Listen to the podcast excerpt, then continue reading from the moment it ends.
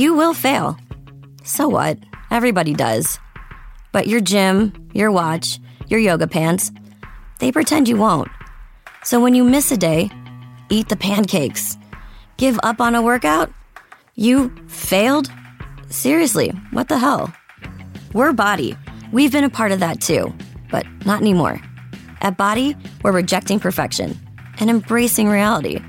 Not in a Pizza Monday kind of way, in a loving your whole life kind of way. In a this workout is fun and it's okay if I take a week off kind of way. In an I'm eating healthy and it's okay if I indulge kind of way. In a I like myself no matter what kind of way. Yeah, you will fail. We all will. But we're not going to let that be the end. You see that? We're already making progress. So let's keep going. We are Body. Start your free trial at body.com. That's B O D I.com. Se posso permettermi un ricordo adolescenziale. Come tutti noi, io ho letto la Divina Commedia a scuola e come forse tutti noi, credo che debba essere stata una cosa comune, la sorpresa di scoprire che i testi della commedia non erano tutti uguali. Fra filologi deve essere talmente ovvio che forse si rischia di perdere di vista come invece sia una cosa del tutto insolita per un lettore l'idea che di un capolavoro possono esistere diverse versioni e noi non sappiamo di volta in volta, di fronte a questo o a quell'altro verso, cos'è che veramente ha scritto Dante. Io lo ricordo distintamente con fastidio questa scoperta, allora, perché probabilmente era una delle tante cose che nell'adolescenza mettono fine al mondo di certezze e di leggi fisse che è il mondo dell'infanzia. Poi esci dall'infanzia e scopri che nulla è solido, che tutto rischia di sciogliersi, anche le cose che sembravano più solide come il testo della commedia. E, e poi pian piano senti parlare appunto di tradizione manoscritta, di lezioni divergenti, di edizioni critiche, ma sono tutte cose che sono estranee in realtà alla maggioranza, secondo me, dei lettori. E di quel fastidio mi rimane un avanzo quando mi rendo conto che se devo recitare a memoria i primi versi della commedia, io ho letto la commedia già prima della scuola, devo dire, senza capirci niente naturalmente però da, da, già da bambino, ragazzino onnivoro che leggeva tutto quello che c'era in casa e io avevo in casa un'edizione che oggi purtroppo non sono più in grado di ritrovare, ma era quella che aveva usato mio papà a scuola e credo prima di lui mio nonno, era un'edizione ottocentesca. E io oggi a memoria, tuttora, io dico, nel mezzo del cammin di nostra vita, mi ritrovai per una selva oscura, che la diretta via era smarrita eh, io l'ho imparato così, la diretta via. E, e tutte le edizioni attuali portano la diritta via, naturalmente. E c'è una bella differenza.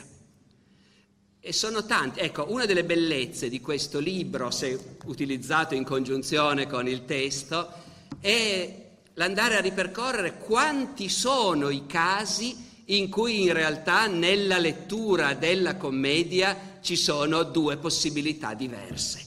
Tanti. Quando Dante incontra Virgilio e va in estasi scoprendo con chi sta parlando e gli dice che la sua fama durerà per sempre, durerà quanto il mondo lontana, oppure, oppure aveva scritto Dante, durerà quanto il moto, il moto dei cieli si intende, lontana. Certo, da un punto di vista strettamente teologico forse è la stessa cosa, eh, però, però che differenza nella scelta dell'immagine.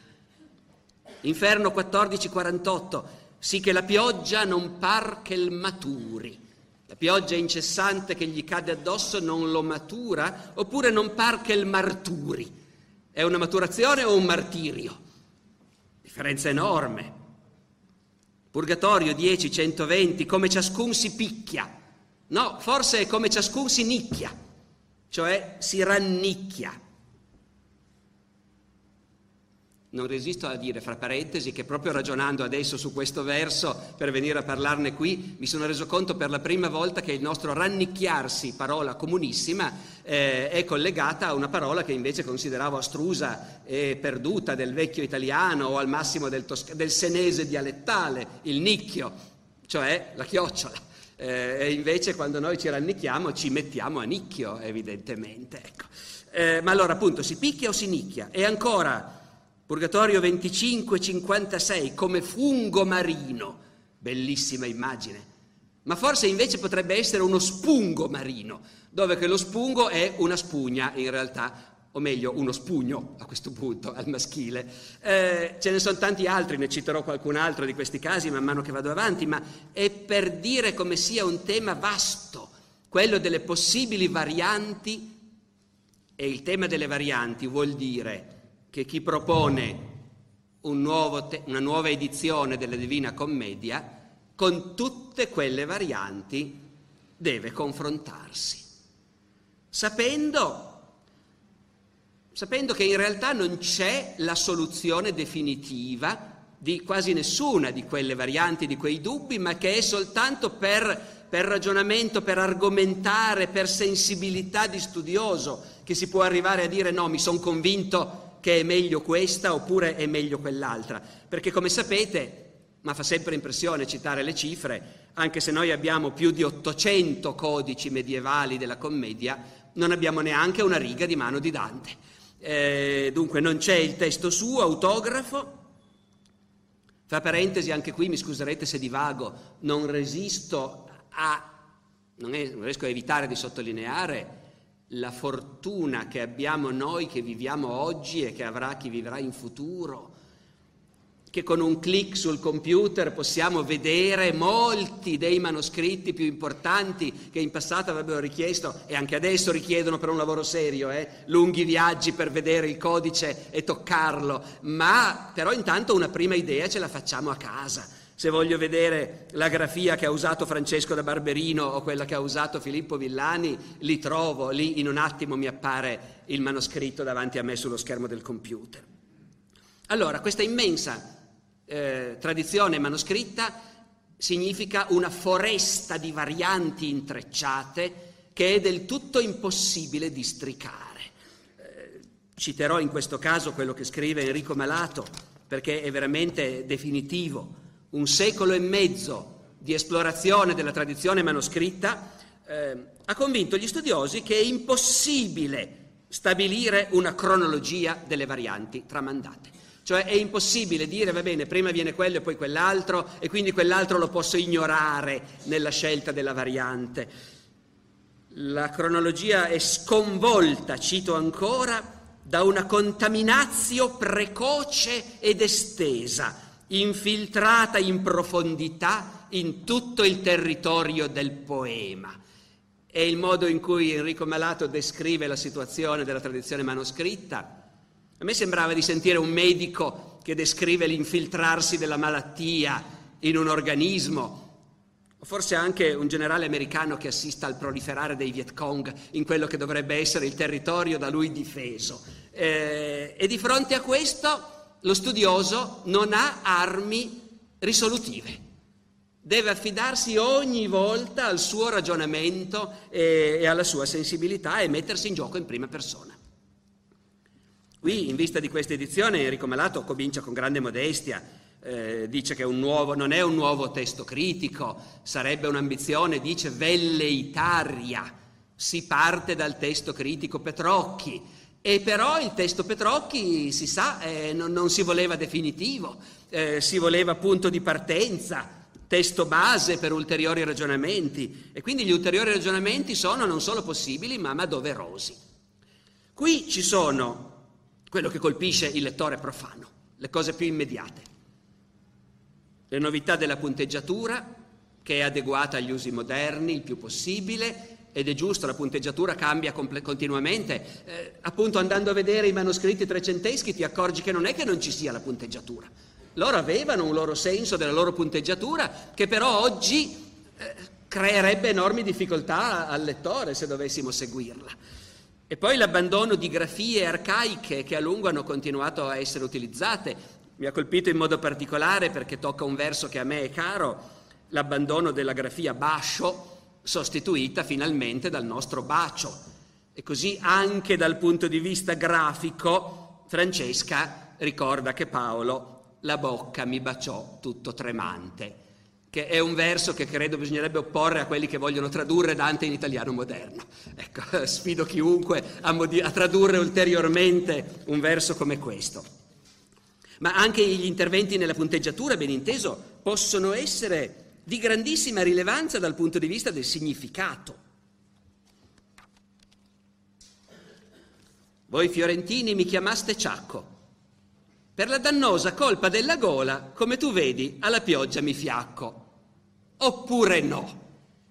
Perché, e se fosse voi cittadini mi chiamaste Ciacco per la dannosa colpa della gola? Eh, cambia un po', la proposta malato è questa, due punti dopo gola. Mi chiamaste Ciacco per la dannosa colpa, perché Ciacco è appunto soprannome, come dire, volgare che ha a che fare con questo tipo di vizio Buti, Ciacco, dicono alquanti che è nome di porco.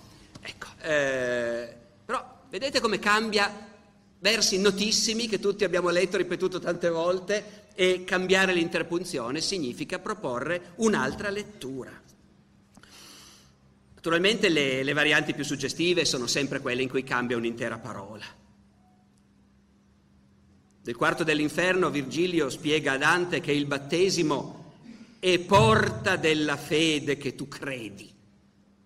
O meglio, noi credevamo che fosse così, ma invece eh, Dante ha scritto verosimilmente che il battesimo è parte della fede che tu credi.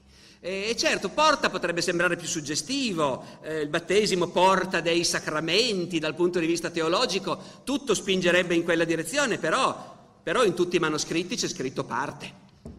Ce n'è solo uno in cui è stato corretto in porta e poi, e poi come dire, è, è colpa dei, dei, predecessori del nostro Marazzini, degli accademici della Crusca, se nel 1595 si è deciso invece di scrivere porta anziché parte. Ma in questo caso l'editore dice, un momento signori, se la tradizione manoscritta pressoché unanime prevede un termine perfettamente logico, perfettamente funzionante. Noi non abbiamo il diritto di andare dietro a una nostra congettura, per quanto ingegnosa, per modificare il testo. Però ben inteso, proprio la dimostrazione che non c'è l'arma finale e che ogni volta bisogna ridiscutere tutto. C'è anche qualche caso in cui Enrico Malato invece propone una congettura che nei manoscritti è, non è certo preponderante, anzi, e che però risolve un'antica croce. E quel passo bellissimo, bellissimo il problema. Il problema è questo, Inferno 1480. Dante descrive le acque termali del Bulicame presso Viterbo e aggiunge misteriosamente che quelle acque servono alle peccatrici che fra loro se le spartiscono e tutti i commentatori a ingegnarsi appunto di immaginare chissà quale bordello doveva sorgere vicino al bulicame per giustificare queste peccatrici. Leggendo Malato, che impiega cinque pagine a stampa fittissima per giustificare la scelta di questa, congiu- questa congettura, le peccatrici sono invece più probabilmente le donne che pettinavano il lino, le pectatrices pettatrici quindi e non peccatrici. Il lino si pettina, come sapete. Ricordate Carducci, quando l'austero e pio Gian della Bella trasse i baroni a pettinare il lino. Ecco. Eh, e qui appunto, congettura, cinque pagine per giustificarla e poi persuasione. Lo studioso sente che questa lettura ha buone probabilità di essere la migliore. Oh, altri criteri che certe volte valgono e certi altri no. In questo caso che abbiamo appena citato è una lezio difficilior, difficiliorissima, oserei dire, pettatrici. Ma in altri casi la lezio difficilior ci porta fuori strada. Purgatorio 12.5, con la vela e coi remi. Ci sarebbe la lezio difficilior, con l'ali e coi remi. Però in altre parti, in un altro punto che tutti ricordiamo a memoria, sono i remi stessi che diventano ali, no? dei remi facemmo ali al folle volo, il folle volo di Ulisse. Allora è possibile che là eh, l'ala diventa metafora del remo e qua diventa metafora della vela. Eh, no, no, certe volte bisogna stare tranquilli, va bene la lexio facilior, con la vela e con i remi. E poi appunto, leggere questo testo e andare alla ricerca nel volume di accompagnamento delle spiegazioni, delle giustificazioni delle scelte fatte, significa entrare nel laboratorio dello studioso e condividere con lui questa continua ricerca della soluzione caso per caso. È un lavoro da Maigret, eh, devo dire, è un lavoro da investigatore e vengono, ecco, è inevitabile che vengano in mente anche al lettore, come dire, non filologo, tanti argomenti, tante possibilità, tante cose da discutere. Parlavamo del mondo e del moto. Durerà quanto il mondo o durerà quanto il moto? E lì si scopre che ovviamente tutte queste cose sono discusse da tanto tempo e, e, che qualcuno ha detto, beh, ma il mondo potrebbe facilmente trasformarsi in moto alla lettura, perché nel mondo la N non si scrive mica, è solo un trattino di abbreviazione sulla O e quel trattino di abbreviazione può sparire. Però, devo dire, non so se nei manoscritti letterari è diverso, la consuetudine con la paleografia che può frequentare uno storico, con i documenti notarili e così via, fa pensare che se ci sono due lettere che era difficilissimo confondere, erano la T e la D, che a noi sembrano simili, perché poi sappiamo sono dentali, ma in realtà nelle grafie medievali di solito sono ben diverse, difficili da distinguere. E quindi, di nuovo, mondo e non moto, anche forse in base a questo argumentum paleographicum. Poi ci si imbatte in quello che chiamerei l'argumentum vergilianum. Eh, ed io c'avea d'error la testa cinta, oppure io c'avea d'orror la testa cinta. Eh, di nuovo, nei manoscritti ci sono entrambe le, le versioni, però, però, però, e qui appunto è lo studioso che deve mettere in campo i suoi strumenti e le sue armi. Stiamo, siamo qui con Virgilio, andiamo a vedere in Virgilio se ci sono dei passi che possono ricordare questo. Ci sono, ci sono e lì è circonfuso di orrore e non certo di errore. Ecco, e allora quello di nuovo è un argomento. Dante qui sta dialogando continuamente con Virgilio. Quante volte nella commedia inserisce richiami, rimandi, allusioni, citazioni. E allora qui tra orrore che c'è in Virgilio e l'errore che in Virgilio invece non c'è, e beh, eh, diciamo, l'argomento è forte. Poi c'è la pure semplice sensibilità. Paradiso 1536. Dante dice lì sono arrivato al culmine della mia gloria. Ma altri dicono sono arrivato al culmine della mia grazia. Può sembrare che ci sia poca differenza, eh no, che c'è. La grazia spetta a ogni peccatore, anche al più miserabile, perché non è lui che se la merita, gli arriva la grazia. Almeno, forse per Dante è lui che se la può anche meritare, perché sarà il dottor Lutero che dirà che non sei tu che te la meriti, ma insomma comunque la grazia è qualcosa che ti viene addosso dall'alto. La gloria è la gloria. Dante che dice la mia gloria, certo a un certo punto ha detto io me ne gloriai, stava parlando di come ci è rimasto felice quando quando ha incontrato il trisnonno cacciaguida e si è accorto che lui aveva un antenato cavaliere. E, e lì dice, io me ne, perfino lì in paradiso, io me ne gloriai, però gloriai, se ricordo bene l'intervento di Enrico Malato su questo verso, con dieresi, eh, però aveva messo le mani avanti, o poca nostra nobiltà di sangue. Cioè l'unico contesto in cui Dante parla della propria gloria è per dire noi uomini siamo deboli, siamo vani. Perfino in paradiso io sono riuscito a gloriarmi di una cosa che agli occhi di Dio è così poca, come la nostra nobiltà di sangue. Quindi, quindi probabilmente non la mia gloria, ma la mia grazia, che è tutt'altra cosa. E grazie, questo vi fa comodissimo per affrontare gli ultimi tre minuti mio, del mio intervento, cinque al massimo. Grazie.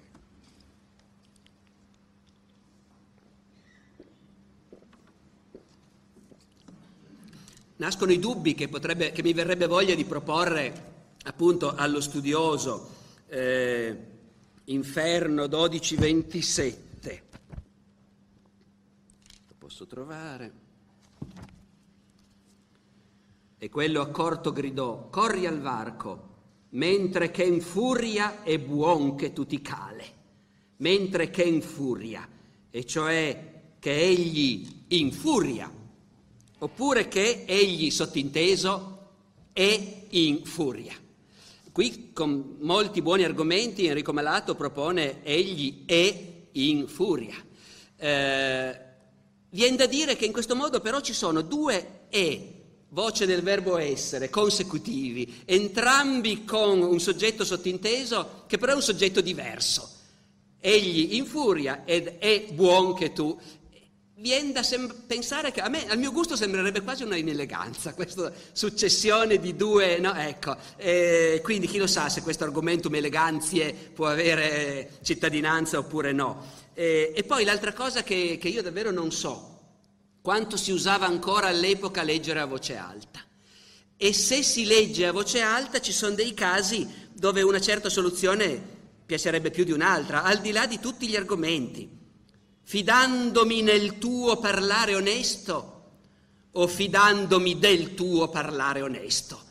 Dal punto di vista della sonorità a me piace di più il del, anche se so che ci sono altri motivi per preferire il nel.